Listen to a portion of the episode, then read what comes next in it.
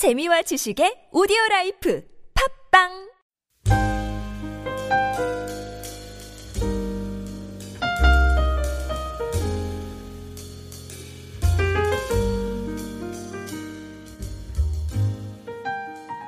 있는 내용의 결론에 해당되는 그런 부분입니다. 어제 본문에서 우리는 사도 바울이 하나님의 그 주권적 은혜 안에서 이루어지는 그 구원과 심판의 문제를 진노의 그릇과 극률의 그릇이라는 단어를 사용해서 설명하고 있는 것을 읽을 수가 있었습니다. 사도 바울이 생각하기에 세상에는 하나님이 정하신 두 가지 카테고리가 있었습니다. 하나는 죄악 가운데 심판으로 나아가는 진노의 그릇이라는 카테고리이고 다른 하나는 은혜를 받아들이고 그 믿음 안에서 구원의 자녀로 살아가는 극률의 어, 카테고리였습니다. 그리고 이 진노의 카테고리 안에서 살아가는 진노의 사람과 또 긍휼의 카테고리 안에서 살아가는 긍휼의 사람들이 우리가 살아가는 이 세상에 있다. 그렇게 보고 있었습니다. 이 진노의 그릇이란 죄악 중에 사망에, 사망으로 달려가는 사람들로 사도 바울이 보기에 이들에게 하나님께서는 관용을 베푸시고 계셨습니다. 그래서 어제 본문 말씀을 보면 하나님께서 그들에게 관용으로 대하시고 이런 말씀이 있었습니다. 다시 말하면 이들은 하나님께서 참아주고 있는 사람들이라는 그런 말씀입니다. 다음으로 사도 바울이 말했던 이 극률의 그릇이란 하나님의 은혜의 어, 은혜로 또 구원에 이르게 된 이들로 믿음으로 응답해서 의에 이르게 된 이들이었습니다. 그리고 사도 바울은 어, 이렇게 진노의 그릇과 극률의 그릇이 있다는 말에 이어서 어제 우리가 읽은 본문의 마지막 절인 24절에서 무슨 말씀을 했냐면 극률의 그릇에 해당하는 이들이 유대인 중에도 있고 이방인 중에도 있다. 그리고 이들은 하나님의 부르심을 받은 사람들, 그에 응답한 사람들이다. 이렇게 말하고 있었습니다. 다시 말하면 유대인이라고 다 하나님의 구원받는 것 아니고 또 이방인이라고 다 하나님의 심판에 해당되는 것이 아니고 유대인 가운데도 이방, 이방인 가운데도 심판받는 이들이 있고 또 구원받는 이들이 있다. 그런 이야기를 했던 것입니다. 그리고 이 어제 본문에 이어서 오늘 본문에서 무슨 얘기를 하고 있냐면 이런 사도 바울의 주장이 이미 성경에서 하나님께서 이야기하고 있었다는 사실을 그 구약 성경을 이용해서 이렇게 보여주고 있었습니다. 오늘 우리가 처음에 읽은 그 구절들이 그런 구절들입니다. 첫째로 사도 바울은 그 호세아 선지자의 예언을 인용해서 하나님께서 이미 오래전에 하나님이 백성이 아는 이들 가운데 하나님의 백성이 될 사람이 있을 것이라고 예언하셨다고 이렇게 인용하고 있습니다. 내가 내 백성 아닌 자를 내 백성이라 사랑하지 아니한 자를 사랑하는 자라 부르리라.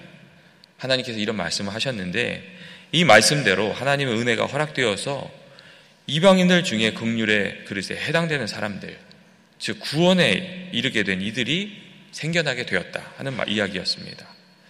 예수님을 통해서 사망의 어두운 그릇에 그늘에 그 빛이 비춰지고 희망이 없는 땅에 구원의 백성들이 나오는 하나님의 역사, 그 말씀의 성취가 있었다는 것입니다. 그리고 이에 이어서 사도 바울은 남은 자들이 구원을 받을 것이라는 이사야 선지자의 글을 인용하면서 모든 이스라엘이 그 아브라함의 자손이라고 해서 무조건 구원에 속하게 된다는 구원을 받을 것이라는 믿음은 잘못된 믿음이고 이스라엘 백성 중에도 진노의 그릇이 된 사람이 있고 극률의 그릇이 된 사람이 있다. 이런 이야기를 하게 되었습니다. 하나님께서 이사야 선지자를 통해서 말씀하신 남은 자들, 이, 이 남은 자들인 그 구원받은 그 남은 자들은 자기 행위를 의지해서 구원을 받으려 하는 이들이 아니라 그 하나님이 보내주신 예수 그리스도 안에 나타난 그 구원의 길을 믿음으로 받아들인 이들이다. 이렇게 이야기해 주었습니다. 이런 사도 바울의 이야기는 결론적으로 믿음이 그 구원이냐 아니면 심판이냐 하는 두 가지 길 중에서 하나를 선택하는 기준이라는 것이었습니다. 그는 믿는 자는 부끄러움을 당하지 아니하리라 하는 성경의 예언이 또 예수님을 믿는 이들을 통해서 응답되었다. 이런 이야기도 해주고 있습니다. 오늘 성경의 말씀에 그를 믿는 자는 부끄러움을 당하지 아니하리라 하시는 그런 이야기를 인용하고 있는 것은 바로 그런 뜻입니다. 율법으로 자기 의로 구원을 얻으려 하는 이들은 결국 자기 자신의 부족함과 또 죄악을 마주하면서 부끄러움을 당할 것이지만 십자가의 은혜를 의지해서 믿음으로 이 속죄함을 받은 이들은 자기 자신이 과거에 저지른 그 죄로 인해서 더 이상 부끄러움을 당하지 않게 될 것이다. 이렇게 이야기하고 있었습니다. 사랑하는 교우 여러분, 사도 바울이 로마서 9장의 마지막에서 다시금 우리들에게 이렇게 아주 분명한 어조로 이야기해주고 있는 것은 이 하나님의 언약의 자녀가 되고 극률의 그릇이 되고 하나님의 백성이 되고 또 남은 자로 살아가는 길은 전적인 하나님의 은혜에 의지하는 것이며 이 예수 믿는 믿음으로 되는 것이지 인간의 혈통이나 지식이나 행위나 능력이나 그가 쌓아온 어떤 업적이나 의로 되는 것이 아니라는 그런 것입니다. 내가 죄인입니다. 하나님, 내가 주님의 은혜가 필요합니다. 이렇게 고백하면서 주님을 붙드는 사람은 하나님의 긍휼을 경험하는 인생이 될 것이고 반대로 하나님과 사람 앞에서 자기 자신이 잘한 것을 이렇게 드러내고 인정받으려고 또 자기 의를 주장하면서 이렇게 살아가는 사람은 그 자기 의라는 걸림돌에 부딪혀서 넘어지게 될 것이다. 그는 하나님의 은혜를 모르는 정말 안타까운 인생을 살게 될 것이다. 이런 이야기를 해주고 있습니다. 여러분 예전에 성, 어, 성 프란체스코가 제자들에게 이런 이야기를 했다고 합니다. 자기 자신이 세상에서 가장 큰 죄인이라고 그런 이야기를 했답니다.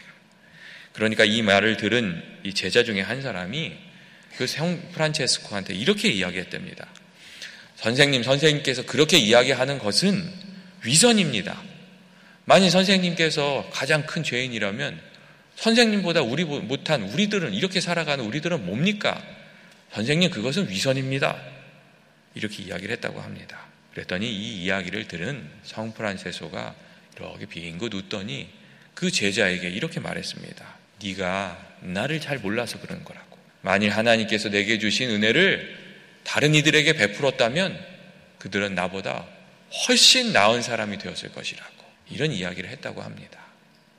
여러분, 하나님의 은혜를 바라보면서 그 은혜에 의지하면서 이렇게 살아가는 사람, 그 은혜를 또 생각하고 자기 자신을 이렇게 바라보면서 되돌아보면서 사는 사람은 그 인생이 겸손해지고 더욱더 하나님 그 하나님의 사랑에 감사하게 되고 또 이렇게 더 은혜를 의지하면서 그렇게 살아가게 됩니다. 그래서 더 큰 또 은혜를 하나님으로 더 받게 되면서 이게 풍성한 삶으로 나가게 됩니다. 반면에 하나님을 바라보지 않고 또 그 은혜를 생각하지 않고 내가 무엇인가 잘해서 하나님께 그것을 이렇게 내놓으면서 살아가려는 사람. 사람들과 하나님 앞에 내가 뭔가 좀 된 것처럼 나를 인정해 주기를 바라면서 뭔가 계속 얘기하면서 살아가려고 하는 그런 방향으로 나아가는 사람은 정말 그 인생이 안타깝게 된다는 것입니다. 하나님의 은혜도 모르고 자기 자신도 발견하지 못하고 그러니 겸손함도 이르지도 못하고 하나님 앞에 또 은혜도 받지도 못하고 그런 안타까운 삶을 그 진노의 길을 이렇게 걸어가게 된다는 것이 오늘 성경이 이야기해 주고 있는 말씀입니다. 그리고 사실은 그 길이 이스라엘 하나님의 은혜를 받았던 하지만 그 은혜를 잃어버리고 율법을 의지하러 의지하면서 살아갔던 이스라엘 사람들이 보여주었던 그 실수였습니다. 그 실수를 따라가지 말라는 사도 바울의 이야기입니다. 오늘 하루 또 날마다 날마다의 삶이 주의 은혜 가운데 나 자신의 겸손함을, 나의 부족함을 발견하고 겸손함으로 이렇게 나아가는 연합의 모든 교우들이 되시기를 주님의 이름으로 축원드립니다. 같이 기도하시겠습니다.